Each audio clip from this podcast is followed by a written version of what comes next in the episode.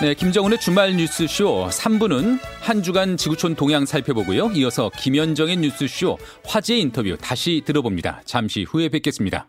네, 한 주간 지구촌의 이모저모 살펴보는 세계는 하나. 경향신문 구정은 선임 기자와 함께합니다. 구정 기자 반갑습니다. 안녕하세요. 네, 트럼프가 또 중국 대리기에 나섰었는데 이번에는 세계 보건기구가 타겟이 됐어요. 네, 지난 7일이었는데요. 현지 시간으로 그 백악관 코로나19 테스크포스 브리핑을 트럼프 대통령이 직접 합니다. 네, WHO 세계보건기구가 미국으로부터 막대한 돈을 받는다. 우리가 내는 돈이 가장 많다. 이렇게 포문을 열었습니다. 그런데 WHO가 중국 여행을 금지한 자신의 조치를 비판했다는 겁니다. 네. 그래서 트럼프 대통령은 그들은 틀렸다. 너무 중국 위주다. 그러더니 기여금 납부를 보류하겠다. 이렇게 말을 했고요. 네네. 네. 그리고 일주일 뒤인 14일 백악관에서 다시 기자회견을 하면서 바이러스 확산을 심각하게 잘못 관리하고 은폐하는 과정에서 WHO가 무슨 역할을 했는지 평가하겠다라고 했습니다. 네. 이 그동안 그 평가 기간 동안에는 WHO에 대한 자금 지원도 중단하겠다고 선언을 했습니다. 네, 이 뭐 종로에서 뺨 맞고 뭐뭐 한강에서 지금 분풀이를 하는 건가요? 지금 사실 미국 상황이 대단히 심각한 국민으로 번지니까 자꾸 이렇게 남탓만 하는 것 같아요. 지금 미국 코로나19 감염자가 지금 70만 명을 향해 가고 있고 사망자 네. 수가 3만 명에 이르는데 당연히 미국 내에서 트럼프 정부에 대한 여론이 좋지 않습니다. 근데 비난이 가시지 않으니까 뭐 트럼프 대통령이 늘 그렇, 그랬듯이 이번에도 좀 외부의 적을 찾아내서 것 같고요. 그렇게 해서 찾아낸 적이 중국과 WHO인 거죠. 네, 중국 때리기는 뭐 그동안에도 계속됐었죠.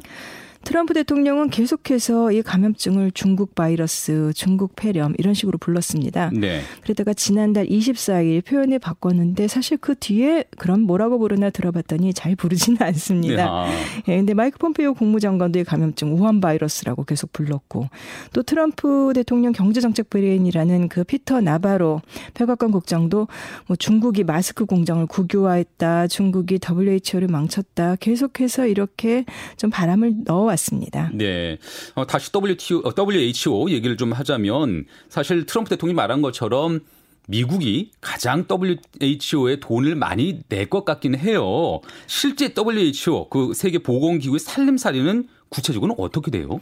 이 WHO에는 그 유엔 회원국들 대부분이 가입돼 있습니다. 그래서 한 국가와 그다음에 자치령들까지 포함하면 회원이 이제 196개 국가 영토가 되는데 근데 재정이 회원국 기여금하고 그다음에 유엔에서 주는 돈이나 이런 다른 기구들의 지원금으로 구성이 됩니다. 네. WHO 보고서를 보면은 그 올해와 내년 2년씩 묶어서 예산을 책정을 하는데요. 2년치 예산이 약 48억 달러 정도 정도 됩니다. 2년치가 48억 달러. 예. 네. 근데 이 회원국 기여금이 둘로 나뉩니다. 강제적으로 할당되는 이 의무 기여금이라는 게 있고 이것은 정해진 대로 내야 합니다. 네, 네. 그다음에 또 자발적 기여금 이거는 각국이 이제 알아서 더 주는 돈이고요. 네. 근데 이 강제 기여적으로 내야 되는 의무 기여금을 보면은 이제 올해와 내년에 회원국 할당금 총액이 약 10억 달러인데 뭐 미국 비중이 압도적으로 높긴 합니다. 예, 네. 전체 할당 금액의 한 22%를 미국이 부담을 하고 네. 그다음에 이제 중국이 12%뭐 일본이 8.6% 이런 순서고요. 그 다음에 돈을 많이 내는 나라들이 이제 독일, 영국, 프랑스, 이탈리아 같은 유럽국들인데 이 나라들이 다 지금 코로나19 때문에 엄청난 타격을 입었잖아요. 네, 네. 그럼 자발적 기여금이 줄어든다고 봐야죠. 이제 의무적으로 내는 돈들은 다 내겠지만 네. 한국 같은 경우는 할당금 비중이 2.3%로 11번째 우리도 제법 많이 내는 나라에 속합니다. 그러네요. 어쨌든 자발적 기여금, 자발적 기여금이 좀 줄어들 수밖에 없는 상황인데 그중에서 미국이 만약에 손을 떼버린다면 정말로 좀 이게 WHO가 휘청거릴 수 있는 그런 휘청거릴 상황이잖아요. 수 있죠. 특히 이 WHO가 이번 같은 그 팬데믹 상황에서 각국 대응 조율하고 뭐 연구 지원하고 이런 일도 하지만은 평상시에 하는 일이 더 많습니다. 예를 들면 그 폴리오, 소아마비 백신 접종을 비롯해서 이 빈국들은 이제 보건 인프라가 열악하기 때문에 이 좀 빈틈을 메워주는 역할을 하고 있습니다. 근데 재정이 줄어들면 당연히 이런 역량이 줄어들겠죠. 즉 트럼프 대통령이 돈을 끊으면은 본인에게는 화풀 이고 어떤 정치적 제스처인지 모르겠지만 저개발국에 있는 가난한 사람들은 실제로 생명을 위협을 받는 거예요. 아이들 백신 접종이 안 되니까. 그렇죠. 네. 네. 그 더군다나 말씀하셨듯이 주요 기업국들이 전부 지금 코로나19로 타격을 입은 상황에서 미국이 돈을 끊게 되면은 국제사회 보건 역량이 뭐 크게 위축될 수도 있습니다. 그럼 지금 말씀하신 것처럼 어찌 보면 생명을 볼모로 해서 뭐 빈국들 저개발국의 생명을 볼모로 해서 지금 WHO를 협박하는 협박하는 거죠. 예, 예, 그런 모습인데 뭐 국제 사회가 비난하지 않을 수 없네요. 비난이 정말 빗발치고 있습니다. 그래서 안토니오 구테우스 유엔 사무총장이 15일 날 성명을 냈는데 뭐 당연한 얘기입니다. 지금은 WHO에 대한 지원을 줄일 때가 아니라 국제사회가 연대하고 협력할 때다라고 호소를 했고요. 그다음에 유럽연합의 그 외교안보 고위 대표도 트위터에다가 전염병과 싸우는 WHO 역할이 어느 때보다 더 필요하다. 미국의 행동은 도저히 정당화할 근거가 없다. 이렇게 비판을 했습니다. 뭐 독일, 러시아, 프랑스 등도 줄줄이 미국 조치에 유감을 표하고 국제 협력을 강조했고요. 또 미국 내에서도 당연히 비판이 이렇습니다. 민주당의 낸시 펠로시 하원 의장이라든가 뭐에 지금 백신 개발 앞장서고 있는 빌 게이츠 마이크로소프트 창업자 등이 잇따라서 트럼프 대통령을 비판을 했습니다.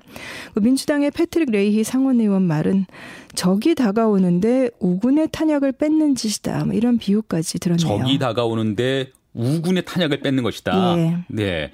어, 가장 이제 중요한 것은 WHO가 어떤 입장을 정하느냐겠죠. 미국과의 관계 개선, 뭘 어떻게 관계 개선을 해야 될지도 모르겠지만 미국과 관계 개선을 할 것인지 아니면 조금 좀 냉정한 그런 태도를 좀 보일 것인지 어떻게 좀 입장을 잡아가고 있어요. 냉정한 태도를 보일 수가 없는 처지죠. 일종의 갑을 관계 같은 건데요. 돈 당장, 주는 네, 쪽에서 당장 돈줄이 막히게 예. 생겼으니까. 그래서 그 테오드로스 그 WHO 사무총장이 그 처음에 유감을 표시하긴 했지만 결국은 목소리를 키울 수는 없거든요. 이런 상황에서 당장 돈이 시급한데. 네네. 네. 그래서 우선은 그 미국이 만약에 자금을 지원하지 않을 경우에 업무에 어떤 영향이 있을지 검토하고 있다.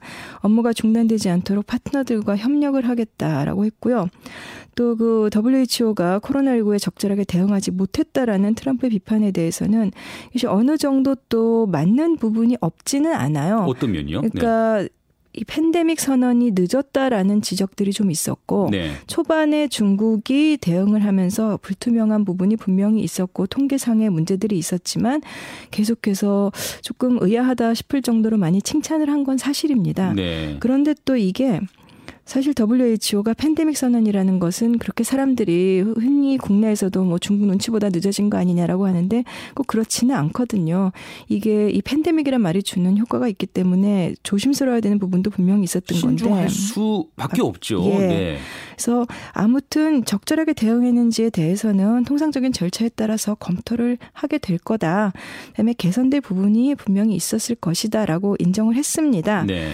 예전에 그 신종 플루 때도 2009년 전에 팬데믹 선언하고 오히려 그때는 왜 선언했느냐라는 말이 너무 많아서 그 다음에 조사위원회를 만들어서 실제로 조사를 한 적도 있었고요. 아, 그때는 너무 선제적으로 했네요. 사실은 그것 때문에 이번에 조금 선언이 늦어진 겁니다. 네. 그때 이것이 사람들의 공포를 부추길 경우에 제약회사들만 유리하다 이런 지적이 나왔었기 때문에 아, 그렇게도 해석이 예, 되네요. 당시에 그래서 WHO가 그 다음에 조사위원회를 독립적으로 만들어서 했을 때 WHO의 이 위원들이 제약회사의 후원을 받는 사람들이 있었던 것으로 것으로 나타났고 아, 그런 면이 네. 있어서 이번에 좀 어떻게 보면 신중했다고도 할 수 있는데요. 물론 WHO의 기여국 중에 주요 기여국 중에 하나인 중국의 눈치를 봤을 수도 있고요.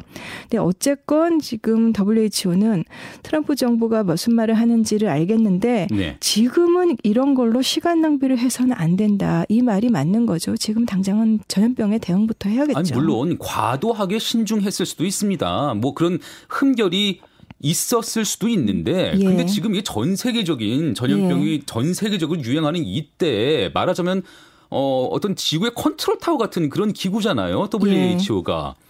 거기에 발목을 잡겠다. 지금 이 시점에 아무래도 이해는 안 되네요. 트럼프 대통령의 조치가. 사실은 참 잊기 힘든 일을 트럼프 대통령이 하고 있는 겁니다. 네. 상상 못할 일이죠. 근데 트럼프 정부가 WHO 같은 그런 유엔 기구에 돈줄 끊겠다 이런 협박이 지금이 처음은 아니죠. 취임 뒤부터 계속해서 기여금을 가지고 그 유엔 자체를 위협을 해왔습니다. 미국이 제대로 대접을 못 받고 있다라는 건데요. 한마디로 국제사회에 왜 이렇게 미국이 많이 책임을 져야 되느냐, 대접도 못 받는데라는 거였는데, 그래서 구테우스 유엔 사무총장이 작년에는 이 트럼프 정부가 계속해서 재정분담금 납부를 미루니까 직원 월급도 월급도 못 줄 판이다 이렇게 호소했을 정도였고요. 아, 네. 또 실제로 뭐 유엔 인구기금 같은 경우 미국이 기여금을 아예 없애버렸고, 음. 또 유엔의 그 팔레 팔레스타인 난민 구호 사업 기구 예산도 대폭 줄이고 그때는 이제 뭐 이스라엘 정책 가지고 왜 국제사회가 미국을 비판하느냐 돈을 내지 않겠다라는 거였고요. 사실 이것은 또 트럼프 대통령만 그런 것도 아닙니다. 미국이 오래전부터 뭐 예를 들면 냉전 말기에 유네스코를 탈퇴해 버린다든가 네. 이런 식으로 기여금을 가지고 유엔을 압박한 전례는 예전에도 사실 여러 번 있었습니다. 뭐 돈을 많이 내니까 목소리에 힘이 실릴 수밖에 없는 건 맞는데 네. 적당히 해야죠, 적당히. 근데 이런 트럼프 대통령의 조치 어찌 보면 미 그 전 세계적인 미국의 힘을 약화시키고 이를테면 중국의 힘을 좀 끌어올리는 그런 효과도 있지 않을까요? 트럼프 대통령이 원하는 것이 바로 그 반대 방향인데 그렇게 갈 것 같습니다. 아무래도 미국은 국제사회에서 트럼프 정부 취임 뒤에 계속 좀 일종의 엇나간 행동으로 계속 고립돼 왔고 이 미국에 대한 반발이 이번 일로 더 커질 것은 분명하고요. 위대한 미국을 외치지만 사실은 계속 고립되는 네, 그런 결과를 그렇습니다. 낳고 있잖아요. 네, 그래서 또 중국은 계속해서 어쨌건 지난 한 10여 년간 중국이 각 기구에 내는 기여금 같은 걸 보면은 실제 중국이 시진핑 정부가 늘 하는 말이 국제사회에 책임 있는 플레이어로서 역할을 다하겠다라는 건데 실제로 중국의 기여 부분이 높아진 건 사실이에요 재정적으로도 아, 꾸준히 높아지고 있나요? 예, 많이 높아졌습니다. 예. 그래서 아까 그 WHO 같은 경우도 중국이 2위라고 했었는데 네. 다른 나라들 유럽국들보다 사실 더 많이 내고 있고요. 근데 그 시 주석이 시진핑 주석이 최근에 그 공산당 이론지에다가 기고를 했습니다. 본인 명의로 네. 바이러스에는 국경이 없고 인종을 구분하지 않는다. 인류는 하나의 공동 운명체다라고 썼고요. 또 단결과 협력이 전염병과 싸우는 가장 강력한 무기다. 네. 이것이 국제사회가 어떻게 보면 요구하는 공식적인 입장인 거죠. 뭐 중국이 실제로 어떻게 하건 간에. 근데 또 시주석이 중화민족은 은혜를 갚는 민족이다. 투명하고 책임성 있게 WHO나 국제사회와 정보를 공유하겠다라고 했고요. 이 처음에는 좀 불투명하고 혼란스러운 대응 때문에 중국이 국제사회의 눈총을 받았던 것이 사실인데 그 뒤에 이제 중국보다 더 심각한 상황이 미국과 유럽에서 발생을 했잖아요. 네.